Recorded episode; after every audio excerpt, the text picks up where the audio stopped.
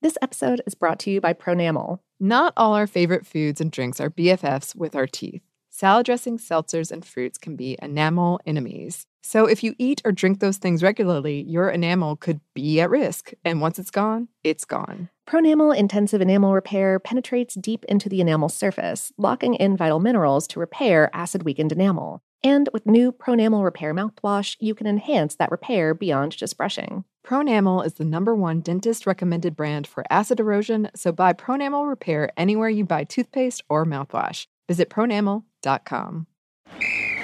Ready? Okay. Give me a beach. Beach! Give me great food. Tacos! Give me adventure. Hiking! Give me a date night. Sunset cruise! Give me some smiles. Cheese! Give me more beaches. Beaches! What's that spell? San Diego! If you're happy and you know it, San Diego is the place to show it. Book your trip at san diego.org. Funded in part with the City of San Diego Tourism Marketing District Assessment Funds.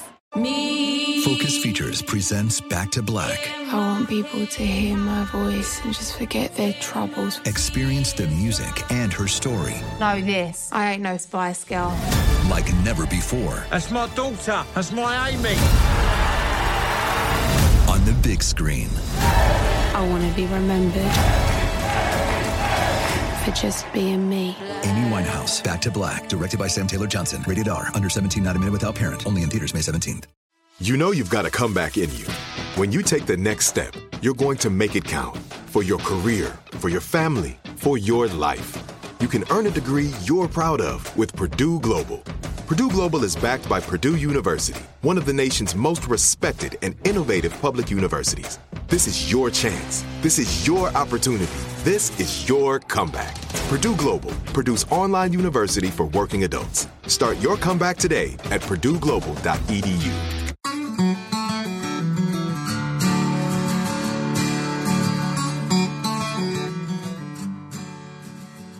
Hello and welcome to Savor, production of iHeartRadio. I'm Annie Reese. And I'm Lauren Vogelbaum, and today we have an episode for you about the semi fictional foods of the Hunger Games. Yes.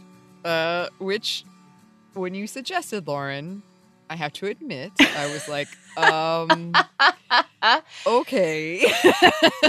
that one's gonna be uh interesting and a lot, perhaps. Yeah, yeah. I think I um I don't uh, uh, like okay, like I like like I felt the same way when I suggested it. Like I like I my brain was like, oh what about the Hunger Games?" because I was looking for another you know fictional series that we could delve into and uh you know my eyes alighted on my copy of mockingjay on my bookshelf and i was like oh hunger games then i was like oh hunger games Yeah. Yeah. We had a very interesting conversation about what we would possibly talk about. Uh, and it, as you said, there are a lot of uh, academic articles and essays written about it. oh yeah So, uh, so here we are So here we are. it, it was also like it, like like in preparation for this episode i went ahead and reread the books and um i gotta tell y'all that like these our these are our modern times are just a heck of a time to reread those books yeah. Uh, I did not reread them. good for Uh, you I uh so I'm very curious because I did I remember when I first read them.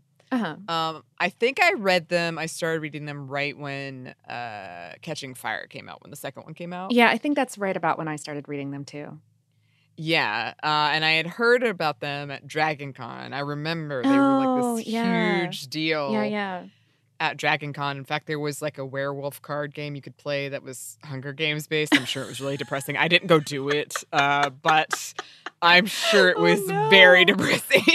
oh dear oh i love Mhm. that Oh gosh, Okay, our all next right. game night we'll see. Uh, but um, yes I remember I was looking at uh, you know different uh, talks and things I could go to, and I kept seeing the Hunger Games, so I went out and found them. yeah Uh, and I stayed up. It was one of the last times I remember. Yeah, it was one of the last times I remember staying up late to read a book and to finish a book. yeah, no, Um, absolutely. I I got really hooked on him. Um, my one of my friends gave him to me, and I was like, oh no! And like, I think I read the first one in like a night, like an actual. Yes. It was like one sitting book read.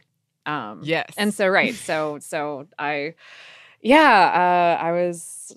I I really, I really enjoyed reading the series. I mean, I was an adult when they came out, but that, you know, YA is for everybody, okay? Um, and it is. and then the movies came out, and it was a very strange experience for me um, going and seeing the films because there were all of these kids in the audience, and I was like, oh no. Yeah. but yeah. but you have a different you have a different connection to the movies.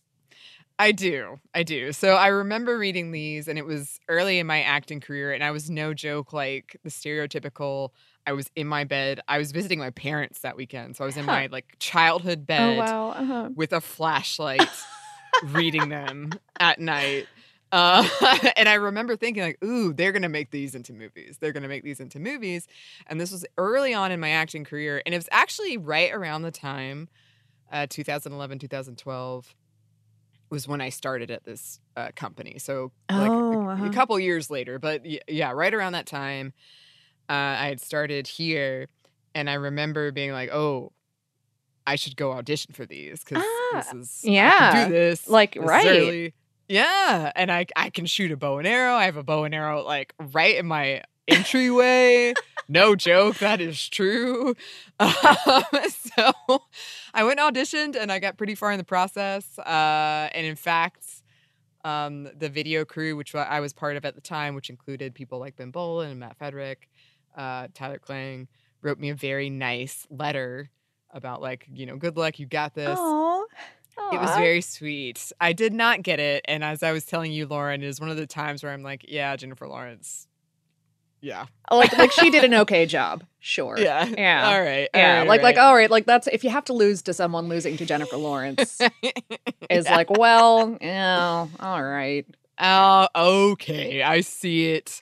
Uh, and then a couple years later, when they started, I think the first one they filmed in North Carolina, the second one they filmed here, Yeah. that one I got kind of a glorified uh, extra role. oh, uh-huh. It's like a, a in between between extra and actor where you like get two lines, but it's still not like a, Sure. a full flow Featured role. Yeah. yeah. And uh, I I got it and I did it. It was a whole thing, but it got cut due to drama, and I won't go into it because if I do, Oh. I'm gonna be full of rage. But Oh no. uh, it is hard for me to watch them now. Uh, just because of that, and it's not because like they're I enjoyed them, Uh-huh. but, but it is a very But- personal where I'm like, oh, yeah. Oh, I, oh heck. Yeah. Mm. After I, Mhm. I like after I suggested the topic, I remembered that also you had had that experience. Like I've heard that story before, and I was like, oh no, did I just do the thing like again where I'm like, hey Annie, you want to think about something that depresses you really hard for a while? always, yeah. Okay, actually that's fair. It's you, so you're like, yeah, I do, but Yeah. angsty stuff. I love it. I, I'm like, it's one of those things where every time I watch it, I enjoy. It's not like I, I'm hating the whole thing. Okay. It's just kind of hard to take that initial, you know, step sure. to turn it on. but once I do, I'm like, oh yeah, yeah. Oh, Yeah, this sure. is very upsetting in a lot of ways that don't relate to me because the story is upsetting. but uh, pretty good. Yeah, I you know I don't know like uh we can we, we- can go into it as we go through it. Like like the movies like aren't necessarily for me. I I do still I I really enjoyed rereading the books in like a kind of masochistic way. Um uh, you know like like the movies the movies are cute. Like there's like the costuming is beautiful. The actors are all top Mhm. notch um but uh but I don't know. Like like there's like the elements of the books that I enjoyed, like the obsessive detailing about the food, are kind of absent, you know, Yeah. Because they were focusing Mhm. on other stuff, and that's understandable. But, uh, but yeah, I don't know. Yeah. I did read a lot of interesting articles about the difficulty of making those into Sure. kind of stuff. Yeah, yeah. Yeah. Mm-hmm. All right. Well, I guess that brings us to our question. Uh, yeah, because I, you know, probably all of you have heard of this franchise, but there might be some of you who are extremely confused right now. Indeed. and for you, we ask the question The Hunger Games. What are they? Well, um, uh, the the Hunger Games, I, I, guess, can mean a few things, but uh, but in, in, in, at top level, uh, mm-hmm. it's a media franchise based on a trilogy of young adult books by one Suzanne Collins. Uh, the first book published in 2008, with sequels Catching Fire and Mockingjay releasing over uh, like like one a year for the next two years, which is nut bar. Um, there are also four films based on the three books, the final one being split into two movies, um, which began releasing in 2012 and also followed a yearly schedule, which is even more nut bar. Um, mm-hmm. And a prequel young adult novel came out in 2020 called The Ballad of Songbirds and Snakes. And I have to say, May of 2020, what was even more of a heck of a time to be reading a book like that. That was hoofda. Yeah. Uh so I purchased it and then have not read it yet. oh wow! Oh, you're like saving it. Oh no! I know. I was like, well, uh... well, I'll wait for a good day for this one, and then it was continually not good days. yeah. Um it's it's they're, they're very dystopian like it's uh okay so so the series is about the world of panem uh, which is this dystopian society that has replaced the United States and North America at some unknown future date. Um, the the country Panem is separated into thirteen um, enslaved, destitute production districts, um, each responsible for creating specialized goods based on the resources that they have there, like um, lumber or coal or uh, food crops or electronics or nuclear weapons. Those 13 uh, production districts, plus their ruling capital district, uh, which is a city of excess and arts and self interest run amok. Uh, at some point in Panem's history, the enslaved districts rebel, and thus begins a long civil war, at the end of which the capital wins and institutes the titular Hunger Games, um, which is a yearly punishment wherein a boy and a girl, called tributes, from every district uh, except the capital, are, are selected by lottery and then forced to fight each other to the death in an arena with a sole survivor. Um, and this develops over the decades into a glamorous, macabre reality entertainment event. Um, so the trilogy opens, the, the first trilogy opens uh, 74 years after the institution of the Hunger Games. And it follows this teen girl, Katniss Everdeen, um, who Annie was auditioning for, um, through her survival uh, before and during and after the games. And um, and they're really about how she she brings hope and dearly bought freedom um, to herself and the people of Panem. Uh, the prequel, meanwhile, is about how the leader of the capital in the trilogy, one President Snow, struggled to prominence some like 60 years earlier and inadvertently, A, helped create the games as Katniss, and we all know them, and B, really set the stage for Katniss ultimately kicking his butt, which is real fun. Ooh, okay. oh yeah, there it's a little bit heavy-handed. I love it. It's I appreciate it. Spoilers, I'm sorry. I I have no idea what it could be and I'm excited to find out. Huzzah. Um, mm-hmm. well, uh, Suzanne Collins is an American writer who was born in Connecticut in 1962. Her father was in the Air Force, and so the family moved around a lot when she was a kid. She got her start writing um, for kids and like preteen shows in the early 90s, mostly on Nickelodeon, like including Clarissa Explains It All and The Mystery mm-hmm. Files of Shelby Woo, which, if you're, you know, like like me, that like writing for Clarissa explains it all is the best feather one could possibly have in their cap. I'm like, dang, that's cool. I love it. Yes. Mhm. Uh, anyway, based on based on her experience in that, she uh, started writing uh, children's books about a decade later in the early 2000s. Um, and yeah, she frequently incorporates these themes of uh, war and poverty and rebellion into these science fiction and fantasy stories for young audiences. And and she's spoken in interviews about um, being super interested in just war theory, um, not like like just a war, but like just war, like ju- like justifiable war. Yeah, um, you know, like when and how it can be morally right to wage war. Uh, she cites Greek mythology as being a major influence, which you can really see once you start looking in um, in the arena and the characters' names and like a lot of the tropes that she uses. There has been some criticism of the series for for copying stuff like um, like the film Battle Royale and uh, Running Man and The Long Walk, but honestly, I think that they're all just pulling from the same classical tropes. Um, I will say, if anyone has ever seen the Japanese film Battle Royale, like it's a little uncannily similar in tone. But Mm, but she claims mhm. that she didn't know that that existed when she created this, and I, I I have not but to believe her.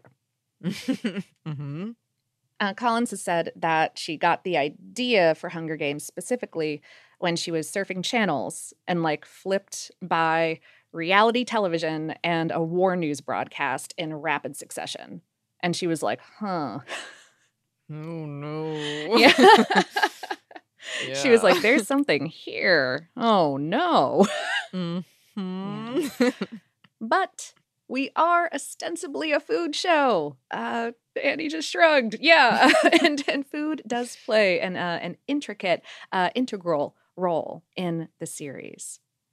yeah, it does. Uh, even though at first I was like, mm, what are we going to talk about with this? Because these are about starvation a lot, so that's Yeah. yeah.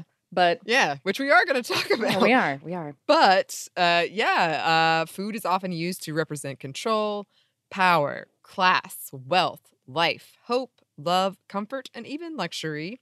The title itself demonstrates how food has been weaponized and how hunger can be used as a tool. And when children are chosen at the reaping to be tributes in this game, uh, they can enter their name more than once for a small supply of oil and grain. So you're kind of increasing the likelihood that you'll be chosen with the hope that you'll get some food. Uh, yeah, because because death by starvation isn't uncommon in the poorer districts, uh, and this is purposeful on the part of the capital to keep the people struggling so that they don't rebel again. Um, like in the first book, Katniss is thinking about the history of of the rebellion and the country and how little she knows about it, um, due to like probably intentional misinformation or disinformation from the capital.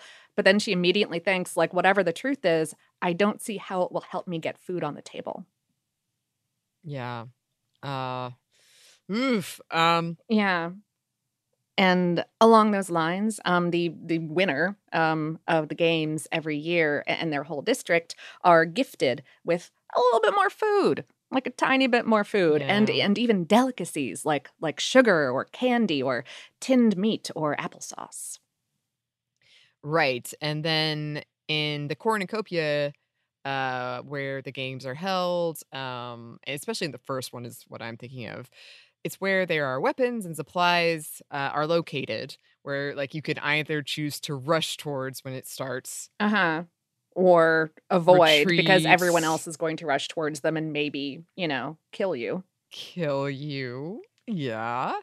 Um, but a cornucopia, you know, in our, our traditional understanding, it, it's a symbol of nourishment, especially with yeah, food. and plenty, right? exactly. Like that's on our like Thanksgiving flags people will put out as a cornucopia. Um, and this is sort of a, an example of how that can be weaponized or how food can be weaponized or lack of food can be weaponized. Yeah, um, even within the games themselves, uh, hunger is a major issue. Uh, successful tributes may receive uh, food items like like broth or bread being uh, dropped in by drones from from sponsors who are betting on the event. Uh, destroying enemies' food supply in the arena is a winning strategy, um, and sometimes the game makers will spice things up if there's like not enough children killing each other um, by calling a feast. Um, sometimes with literal food, sometimes with other supplies or weapons, uh, but all of which are, again, as a perversion of the idea of feast, of the idea of plenty. Um, it's really just intended to draw tributes out to fight. For their entertainment. Yep. Yep. Um, yes. And again, food and lack of it is used to paint a stark portrait between the waste and decadence of the capital with their rich foods and we're going to get into this later, but use of a sort of vomitorium type thing Mhm. uh, so they can eat and drink as much as they want against the poor citizens who are starving. Like we have these very stark contrast, Mhm. uh, very stark contrast going on. On top of that, the food uh, they're enjoying requires those less well off.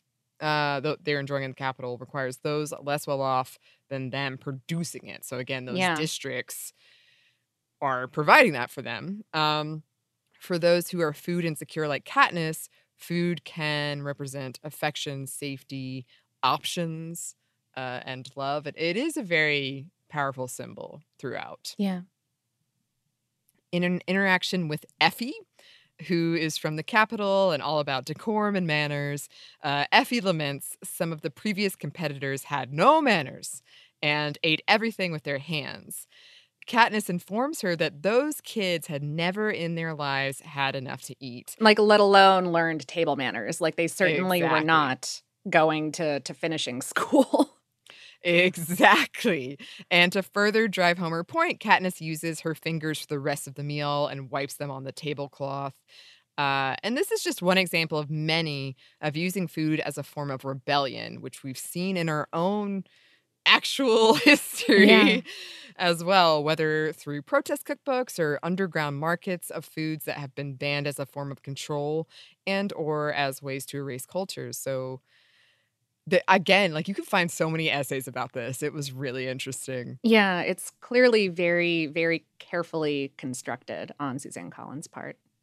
hmm Uh, another example when Katniss gets frustrated when uh, there's like this scene where the the tributes have to showcase their skills and that allows Uh-huh. for the game makers or sponsors to decide like oh i think they'll survive or they won't survive Yeah, and it, it's really important for um for getting those gifts within the arena from sponsors who are betting on you. Yeah. Exactly. And so she's uh, showing off her skills with a bow to the game makers and sponsors, and they're essentially ignoring her. Um, so she shoots an arrow through an apple in their pig roast mouth to get their attention. Yeah. Yeah, it's pretty good. Uh, does a really like rebellious bow and walks out. It's Yep. pretty- Yep. Mhm. uh, right, and uh, both literal and symbolic foodstuffs just abound. Um, a lot of the plot, both inside and outside of the arena, focuses on the characters just trying to get enough to eat and drink to live. And meal times are featured super often, like probably every chapter, um, as events around which the characters congregate and form and uh, deform relationships with each other and make decisions. Um, another another symbolic one, Katniss, is a name for a for an edible plant. Um, it's a it's a starchy edible tuber with arrowhead shaped leaves. Oh, she's an Ah. archer. Uh, Mhm. anyway um and uh and her parents named her in the book her parents named her after that plant because it's like a form it's like a pretty flower and it's a form of sustenance and you know it's it's it's all of these things um but uh but you know like when you when you dig into the character like it is the necessity of Katniss having to hunt illegally with a bow and arrow to obtain enough food for her family to survive that makes her a strong contender in the games. Um, you know, because of that, she's she's physically fit. She can use the bow and arrow. Um, she knows how to forage and find fresh water. Knows a little bit about plants as medicine, and so it's those skills that the capital forced her to learn. Um, and her performance in those games that the capital forced her to participate in that eventually let her bring down the capital. Um, Mhm. it's it's really on the nose, but also super interesting to dig into. I love it. Mm-hmm. I read.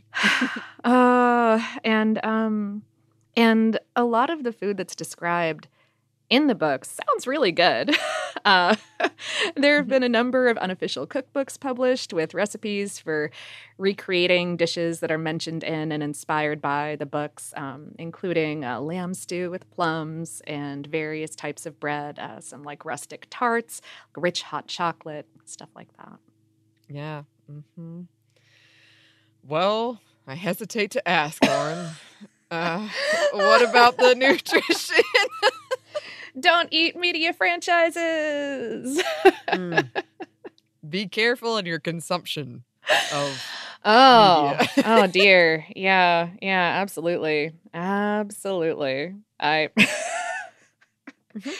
I don't know, maybe a dystopian maybe a dystopia sci-fi series is not is not what anyone should be consuming right now. I can't tell you what to do. I don't know. It's true. Everyone's different in where they find their Yeah. comfort. Absolutely. Um,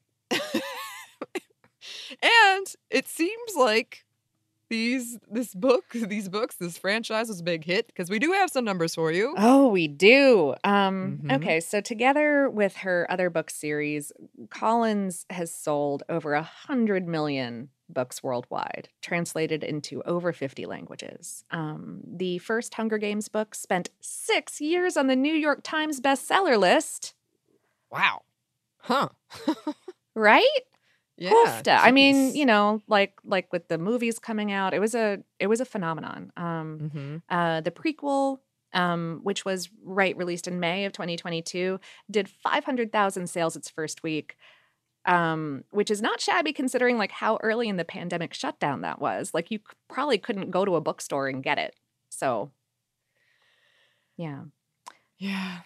Um, there is a lot of discussion also about how um, the series was kind of like the apex of the young adult boom of the early 2000s, like building on um, Harry Potter and Twilight before it, and also making room for a lot of development in the genre afterwards. Mhm. I guess speaking of, yeah, uh, the first film made more money on opening weekend than the first Harry Potter or Twilight film. Uh, the film series grossed nearly $3 billion worldwide. Um, apparently, reportedly, Lionsgate bought the rights for just uh, $200,000. So, hoofda. Oh my. Hoofda. oh my. Uh, there is a Lionsgate studio theme park, uh, sort of like Universal Studios here in the States. It's in Dubai. I think it's called Mhm. Motion Gate, and it features two Hunger Games themed rides, um, a roller coaster called the Capitol Bullet Train, Okay. All right. because Uh-huh. in the series they take this bullet train to the Capitol. Anyway, um, Mhm. uh, and a motion simulator called the um, Panem Aerial Tour. And then there is a meet and greet slash photo op with actors that they've dressed up as Effie Trinket. Oh my gosh. Ooh, like take a selfie with Effie. I'm like, oh no. Yeah. oh no, indeed. Okay, listeners, this is important. If any of you have been, have seen this, oh Oh. my. Oh yeah, I need the photographic evidence of that immediately. Mhm. Um, oh my gosh. Uh, right. Like I like if uh, if you haven't consumed the series, uh, as as Annie was kind of saying earlier, like like Effie is this woman from the capital who is just a just a complete symbol of the excess and kind of like uh, frivolousness of the capital. Just completely self involved. Um, uh, like like everything that she does is expensive, and she Yes. loves it. Um, Mhm. so that's weird. Um, Yeah. uh, there's also a Hunger Games the exhibition in Las Vegas. Um, it has some 25 costumes from the films, a props collection, 11 set recreations, and interactive features like an archery range. You can also from from this you can purchase a limited edition Capitol Couture water bottle for two thousand four hundred dollars, or a um a Girl on Fire clutch for uh twenty seven hundred dollars. Um, both are uh, studded in crystals. That uh, that brand name that I can never pronounce. That one starts with an S. I don't know. There's a W in there somewhere. Interesting. Interesting. Uh, I I've read many essays that were like, this is a once again an example of like capitalism messing with an anti-capitalism. Yeah. Yeah, it's real awkward. Um, there, Yeah. there have been there have been Mhm. other like really questionable merch tie-ins, like um Capitol themed makeup palettes. I'm Oh, like, dear. oh no. No, no, no, no, no, no. I'm always like, do, do you get you're missing the point, or do you not get you're missing the point? I'm just curious. Right. Um, Cause like if you if you're just leaning in, I think Hmm. that's very questionable. I would agree. I would second that. Uh, well, hmm. Uh, food. Yeah. According to one article I read, food is mentioned over 100 times in the first book of the series alone. Yeah, as I was going through, I tried to bookmark all the references to food in the series, but I think I gave up after a while. I was like, uh, that one isn't that one isn't like like juicy in some kind of metaphorical way. So heck it, I can't You got to draw the line somewhere. I can't bookmark it every time they talk about this lamb stew. oh, the lamb stew. We're going to talk about that. we are, we are. yes. and yes. a lot more of the foods that are featured prominently in the books. Um, but first, we're going to get into a quick break for a word from our sponsors.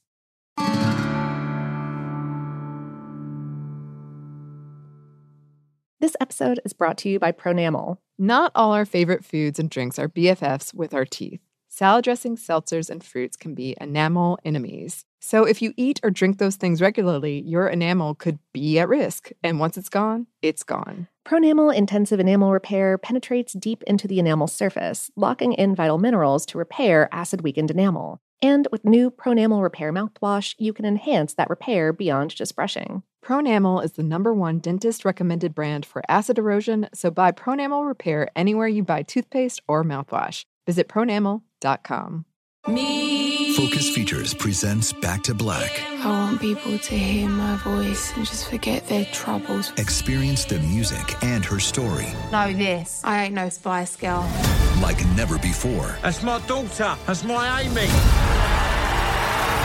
on the big screen. I want to be remembered for just being me. Amy Winehouse, Back to Black, directed by Sam Taylor Johnson. Rated R, under 17, not a minute without parent. Only in theaters May 17th. Today, I'm going to give you some straightforward advice on how to deal with naughty kids. How about instead of timeouts, time ins? Time for you to start paying some bills. I'm JB Smooth, and that was a full episode of my new podcast, Straightforward, inspired by guaranteed straightforward pricing from AT&T Fiber. Get what you want without the complicated. AT&T Fiber, live like a gigillionaire. Available wherever you get your podcast. Limited availability in select areas. Visit AT&T.com slash hypergig for details. This is it. Your moment. This is your time to make your comeback with Purdue Global. When you come back with a Purdue Global degree, you create opportunity for yourself, your family, and your future. It's a degree you can be proud of, a degree that employers will trust and respect. Purdue Global offers working adults like you over 175 flexible degree programs to meet your specific career goals. These include associate, bachelor's, master's, and doctoral degrees and certificates. Purdue Global degree programs range from nursing to business to communication and more. Whatever your interest, we have the degree that will move you forward.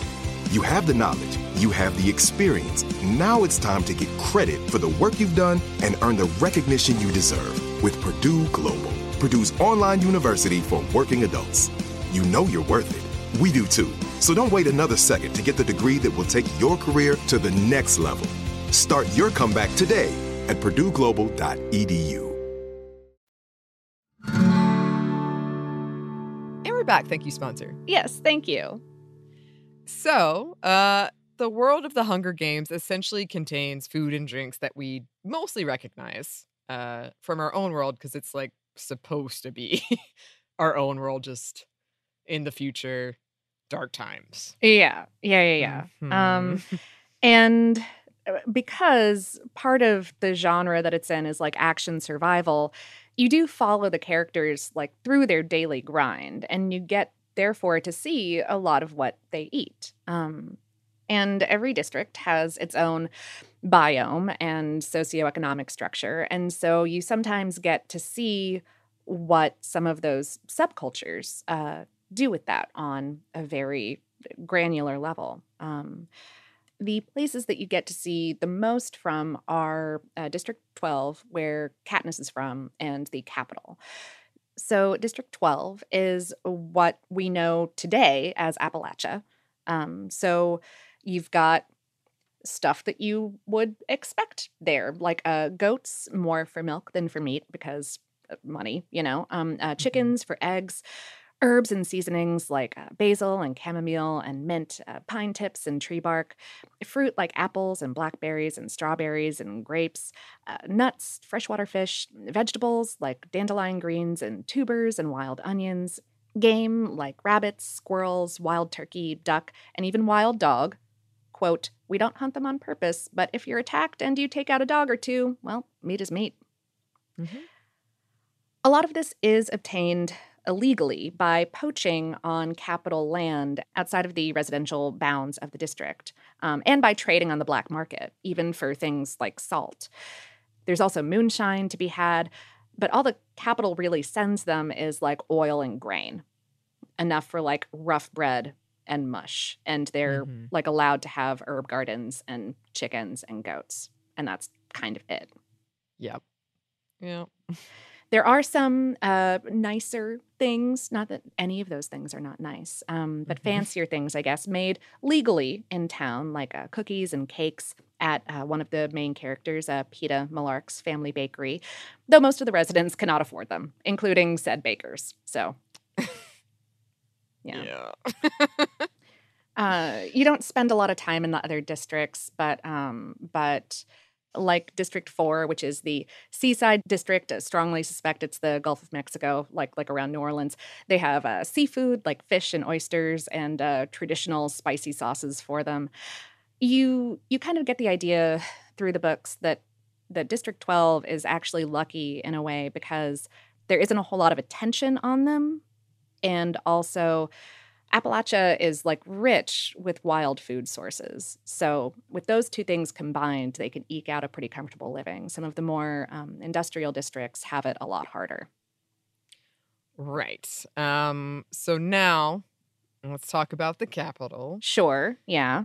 Uh, so, yes, Katniss goes from, you know, this District 12 situation, sees the Capitol. When she first arrives, she is shocked by the bounty and the richness of food.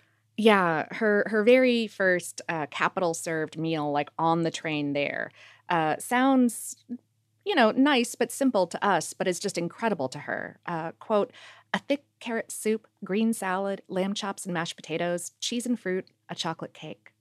I've never had food like this, so good and so much. Mm. Yeah, mm-hmm. yeah.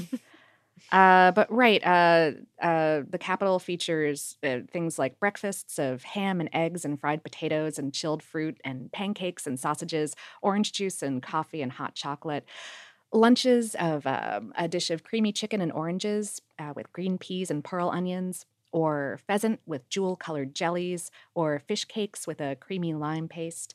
Uh, snacks of goose liver and puffy bread, dinners of mushroom soup or cream and rose petal soup, uh, rare roast beef, arugula salad, uh, flaming cakes, delicate custards, and fine wines. All kinds, all kinds of stuff. Yes. And uh, as mentioned, her favorite dish is lamb stew. Um, but she's horrified by this excess. Uh, one event she attends with Peeta features essentially as we said, a vomitorium. Uh, there are substances to induce vomiting and a room to do so in so that those who partake too much can continue to keep partaking. yeah. Keep it going. like that is the point. Like they have these little yep. these little uh, uh, glasses of yeah. Like you eat too much and then you go throw it up and then you eat too much again. Mm-hmm. While people are starving in the districts. Um, and, and this is specifically, they find this out at a lavish feast in their honor. uh, that has it has like 20 soups and like whole roasted cows on spits, uh, waterfalls of wine, yeah, the whole thing. And yep. Yeah.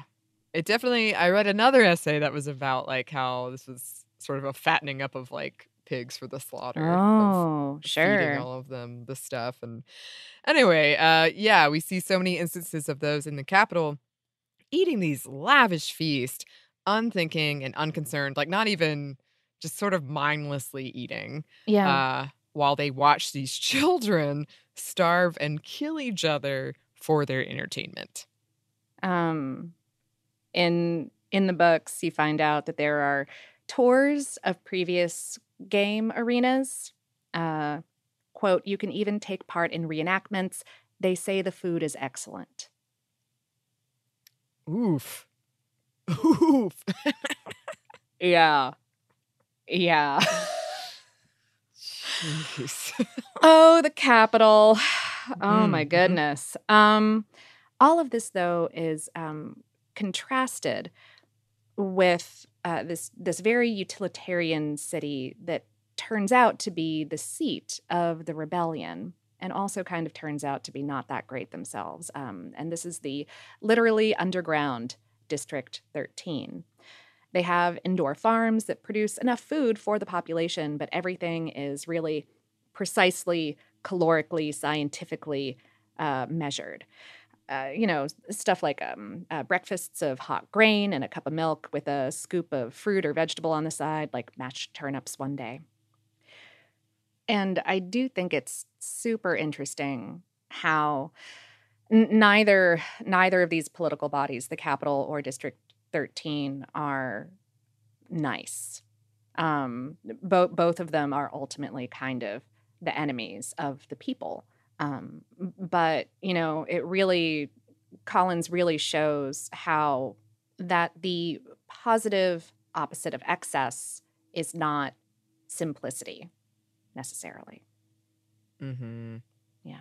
yeah or this like absolute control Right, right. Yes. Mhm. Yeah. Huh. Um you do also uh, get to in the in the prequel book go into um, the the past of the Capitol, and you find out there that um, that during that civil war that led to the Hunger Games being created, the rebels cut off the food supply to the Capitol as uh, as a strategy of war, which resulted in this starvation situation in the Capitol. So people who were wealthy previous to the Civil War and who wind up being wealthy again by the events of, of the main book series grew up very hungry, up to and including um, the antagonist, President Snow. So, you know, things that he grew up eating were like like thin cabbage soup and lima beans and canned milk. Your ration coupons never really got you quite enough. And the citizens of the Capitol also turn to black markets. Like they think that they're so, like they act like they're so above black markets in Katniss's time, but they also turned to that and went even further to cannibalism when they got desperate. mm-hmm. and also you, you do see some of the uh, some of the better food of the Capitol from that time and it, like sort of sweetly to me um, collins collins wrote it as being very like like mid mid 19th century like mid-century 1900s kind of food um, like creamed ham on toast uh, meatloaf sandwiches roasts with onions and potatoes uh, bread pudding apple pie uh, fried dough and pink lemonade for a celebration stuff like that.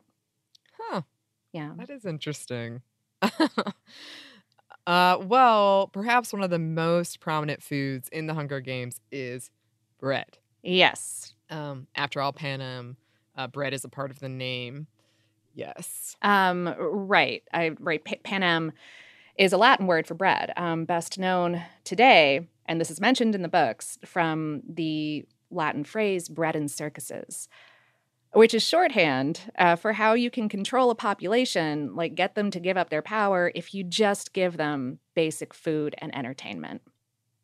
Right.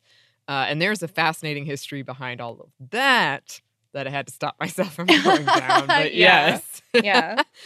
Uh, and then you have Peeta's name. Peeta's name in itself. That is so funny to me because I never I never thought about it like pita bread. I Yeah. I always assumed it was like pita, like a um like a derivation of Peter.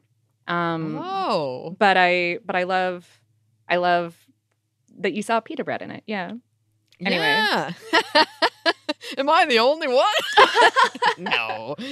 Uh, bread does evolve from a symbol of survival, a symbol of rebellion, and a symbol of control with rationing, yes, throughout these books.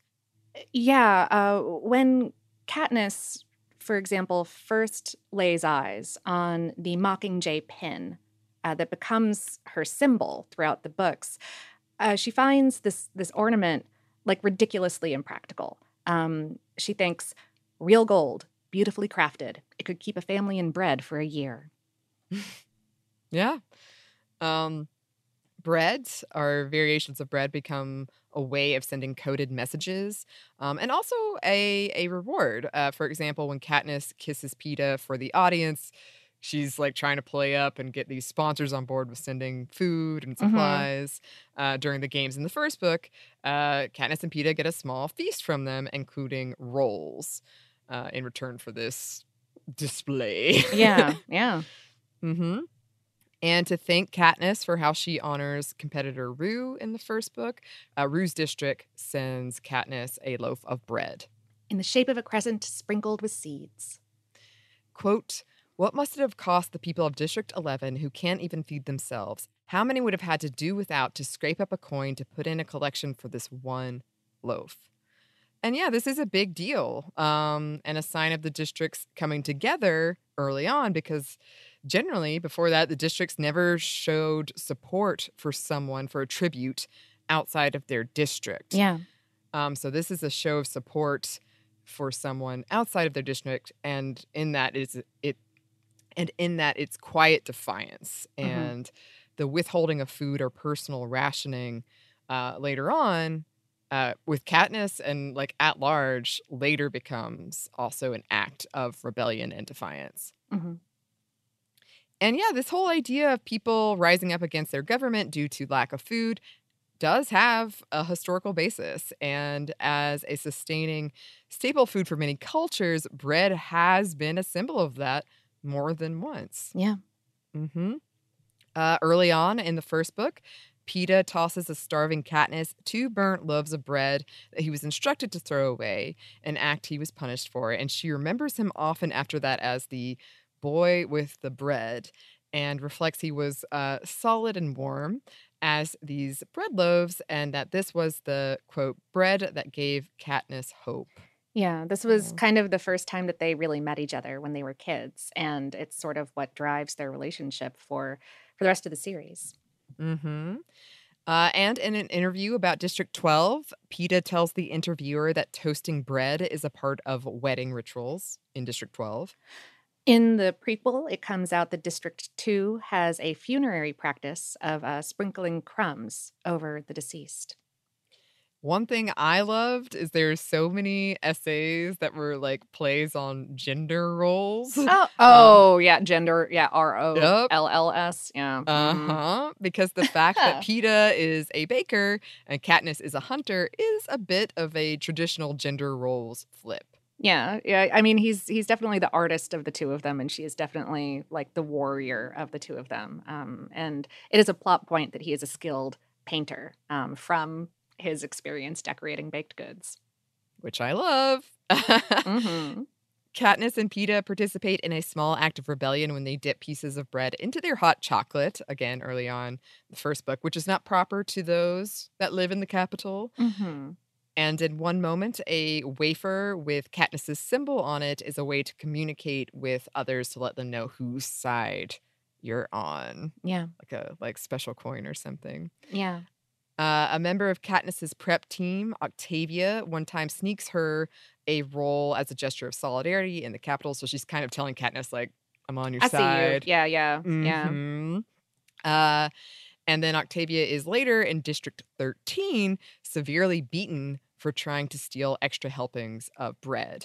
And Katniss goes on to say, after the incident, uh, pushes her to rebel against Coin of of uh, 13. The president District of 13. Thirteen. Yeah. Hmm That Katniss is doing it for anyone who has been treated like that for taking a slice of bread. Yeah, there's so much like capital S symbolism. Um, yep. uh, like like some of it, I was like, oh dear. Like um, like Rue's death comes in the form of a spear to the stomach.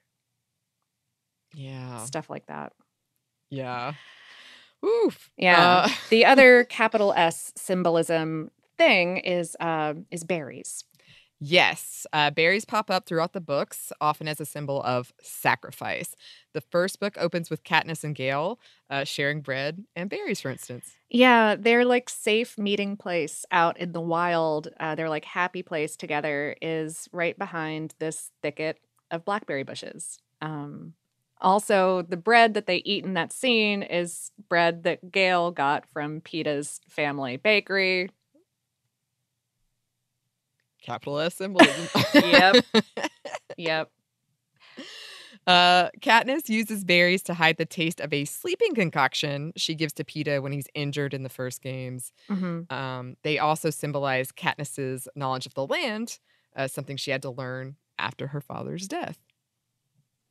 And then, in the climactic end of the first book, Peeta and Katniss are the last two participants in the games. Unwilling to kill each other, they prepare to each eat poisonous berries that will kill them, meaning there will be no winner. Uh, the powers that be panic and stop them before they can, declaring them to both be the winners. Uh, the berries represent a choice for them and a way for them to exert control over their own lives. Yeah. Um, late later later in the series, uh, the the same berries, which are called Nightlock, are made into suicide pills for the rebels in case they're captured. So, oofta. Yeah, just a reminder. YA. Yep. Young adult books. Right? Oh man. Yeah, they're Uh-huh. they're very intense. Um but uh that that's that's a that's that's most of what we have to say about the Hunger Games. I I kind of wanted to end on a a nice quote, like sort of like like one of the things that as I was reading the books made me made like really cemented their connection to food in my mind. Yeah? Okay. yes. So this is from Mockingjay. And pardon pardon me if you hear any like book noises in the background. I'm reading this out of again a physical book on paper. I love it. Right? Weird. I know. Um, and this is a moment from from District 13. Um, uh, Katniss Katniss is narrating. She says, "I'm starving, and the stew is so delicious: beef, potatoes, turnips, and onions in a thick gravy that I have to force myself to slow down." All around the dining hall, you can feel the rejuvenating effect that a good meal can bring on. The way it can make people kinder, funnier, more optimistic, and remind them it's not a mistake to go on living. It's better than any medicine. So I try to make it last and join in the conversation. Oh. yeah. Hoy. oh, I Oh, goodness. not gonna lie, listeners. There were several times where I was like, one, oh yes, this is a food ca- food podcast throughout this. Two, I just kept thinking of the poor souls who have never uh, interacted with this franchise. And you must be very confused at some of the elements. Uh, but you know, hopefully, you you picked up generally what we were putting down. hopefully, hopefully. Uh, we Mhm. always we always try um, We to, to to make it interesting, even for humans who are unfamiliar. Um, yes. and oh goodness, I I will. I I, also do want to say that I like part of me is so mad that these didn't come out until I was an adult because I would have been a nut bar for these books as a kid. Like this would Mhm. would have been so up young Lauren's alley. Like it's it's action and adventure and like the protagonist eh, lady like isn't that into kissing. She thinks it's weird and like it's a whole series about eating and like you follow these characters moment to moment but nobody ever poops. Nobody ever poops. They don't discuss it. Young Lauren would have flipped. I love that's one of your like like disgusting murders, no poop. Okay. Love it. Got it. Children killing each other. Mhm. yeah. Uh, I mean, they're they're quick and easy reads. Like I remember, like I said, I was up all night reading them. So yeah. uh, I I hesitate. I keep wanting to say I recommend them. I do, but they are mentally taxing. They are. Uh, They're intense. Uh, they are. Right. Yeah. And like, given that we're living in a dystopia right now, it's like, oh, oh, Yeah. oof. Yeah. Yeah. So uh, you know, tread with caution. Yeah. with caution. Let us know what you think. yes, yes, please do. Uh, well, I guess we should close the book on this for now. Yeah. Yeah. Um. But speaking of letting us know what you think, we do have some listener mail for you. We do, but we have one more quick break for a word from our sponsor.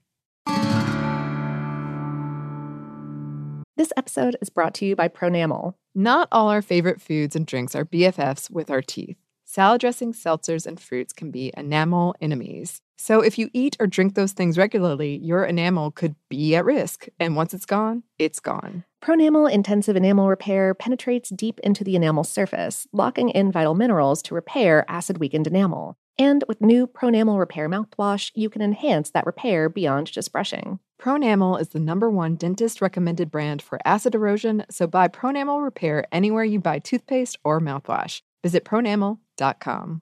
Focus Features presents Back to Black. I want people to hear my voice and just forget their troubles. Experience the music and her story Know this. I ain't no Spice Girl. like never before That's my daughter. That's my Amy. on the big screen. I want to be remembered for just being me. Amy Winehouse, Back to Black, directed by Sam Taylor Johnson. Rated R, under 17, not a minute without parent. Only in theaters May 17th. Today I'm going to give you some straightforward advice on how to deal with naughty kids. How about instead of timeouts, time ins? Time for you to start paying some bills. I'm JB Smooth, and that was a full episode of my new podcast, Straightforward, inspired by guaranteed straightforward pricing from AT&T Fiber. Get what you want without the complicated. AT&T Fiber, live like a gigillionaire. Available wherever you get your podcast. Limited availability in select areas. Visit AT&T.com slash hypergig for details. This is it. Your moment. This is your time to make your comeback with Purdue Global. When you come back with a Purdue Global degree, you create opportunity for yourself, your family, and your future. It's a degree you can be proud of, a degree that employers will trust and respect. Purdue Global offers working adults like you over 175 flexible degree programs to meet your specific career goals. These include associate, bachelor's, master's, and doctoral degrees and certificates. Purdue Global degree programs range from nursing to business to communication and more. Whatever your interest, we have the degree that will move you forward. You have the knowledge, you have the experience. Now it's time to get credit for the work you've done and earn the recognition you deserve with Purdue Global, Purdue's online university for working adults. You know you're worth it. We do too. So don't wait another second to get the degree that will take your career to the next level. Start your comeback today at purdueglobal.edu.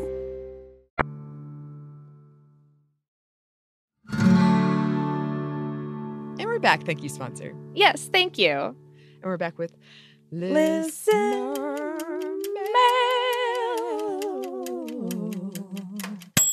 I can't remember how the the Mockingjay. Oh, um, that that would have been, and that's kind of what I started to do because you started on a high note, and I was like, "Oh, are we going there?" Um, it would have been a listener mail ish. Oh. I just did it really atonally. It wouldn't be like that. I'm glad we've cleared it up. Yep. I, I can hear it in my head, but it's one of those things where it's like so foggy. It wasn't happening, even though I can like remember it. The the brain to malfunction, it didn't That's fair. it didn't happen. That's fair. I have a hard time whistling it. Like I've tried to because that's what I've been up to for the past week. Um, I also Yeah. have like that one song in my Oh, yep. head, "The Hanging Tree," really Mhm. hard. I've been torturing Mhm. my roommates with it. You're welcome, roommates. I'm sure they love it. I'm sure. Positive. um, well, uh, Sheldon wrote, It seems these days that more and more of your topics are something I know nothing about. Hmm. Maybe it's me, probably is, or maybe not. In any case, today I made a batch of cretons because one of my granddaughters loves them. It? While making them, I thought that they would make an interesting, obscure topic to much of the world. As far as I know, there's no English word for it because it's pretty much unknown outside of Quebec and its environs. What is it? Hmm. I call it poor man's pate. Cooked down pork, pork fat, onions, garlic, and some spices. It's usually spread on toast for breakfast, although my granddaughter likes it on bread to bring to school for her lunch. Hmm. And just in case you would ever want to do one on cretons, you have to know how to pronounce it. Okay. Uh, the cru is pronounced just like the cru in the word crust. This is so fun. The S is silent and the all is pronounced like the all in the word only, but barely pronouncing the letter in. As I know you love Lauren with French. yeah. Oh man. I hope I got it somewhat close. Uh, I, in fact, yes, I've never ever heard of this. It Me sounds neither. great. I mean, it sounds delicious. hmm Um, I would love to talk about it, and perhaps make some. Oh. I really want to go to Quebec. Okay. Me too. All right. Well, thank you. Thank you for making me hungry for something I've never had. hmm it's one of my favorite things to be, actually. uh, Randall wrote, My girlfriend made a lamb cake, and I really wanted her to use green icing because the thing looked like Baby Yoda. Or perhaps a demon. You can decide. she used a pound cake batter. Um, and then there's a tuna ring made from Pillsbury crescent rolls. Pop the can. Um, it is a simple and fun dish to make and serve. If you don't know, um, you just pinwheel out the crescent roll triangles onto a baking sheet, uh, spoon on your favorite tuna salad, top with cheese, and fold over the points. Put it in a 375 oven for 12 to 15 minutes or until the rolls are golden. Good to check. Uh, the recipe says serves four, but two is more like it. and I have a red currant bush in my backyard. They have seeds, by the way. I can usually fend off the birds long enough to harvest four cups for a currant pie. I keep the seeds in because they're small and don't bother me. I use a flaky pie dough, which usually entails swearing and perhaps throwing stuff in frustration as I am rolling it out. Not my favorite activity. Agreed. Yeah. pie dough. Yeah, pie crust can be a whole thing. I y'all, I only ever buy store like like pre-made pie crusts. It's not worth it to me. I have a simple-ish recipe, but it, it makes you miserable even so. Um, just because it's so cold, it, it you like freeze the butter and then you use it. You grate it to make the Uh-huh. little pieces, but it gets so cold. Um, so I I understand, and I often buy pre pre-made pie crust. Easy. Yeah, refrigerated or frozen, it's it's Mhm. fine. It is just it is like not it's not quite as good as homemade pie crust, but it's close enough. Yeah, without the the misery. Um, that's sometimes involved. I do love we got uh, some two recipes in a row in these episodes. yeah. Um, I have a friend that loves this the the the pinwheel crescent roll type recipes, and I totally forgotten about it. So I'm glad you brought this back to my yeah, memory. I don't think I've had one of these before, but now I'm like that sounds Ooh. delicious. They're so good. Heck yeah. hmm hmm And then also, yeah, I love a lamb cake that could be a demon or a baby Yoda. That's fantastic. you know? They do they really do have the ears. Like, yeah. Mm, hmm I can see it. I can see it. Uh, well, thanks so much to both of those listeners for writing in. If you would like to write to us, you can. Our email is hello at savorpod.com. We are also on social media. You can find us on Twitter, Facebook, and Instagram at SavorPod, and we do hope to hear from you. Savor is a production of iHeartRadio. For more podcasts from iHeartRadio, you can visit the iHeartRadio app, Apple Podcasts, or wherever you listen to your favorite shows. Thanks as always to our super producers, Dylan Fagan and Andrew Howard. Thanks to you for listening, and we hope that lots more good things are coming your way.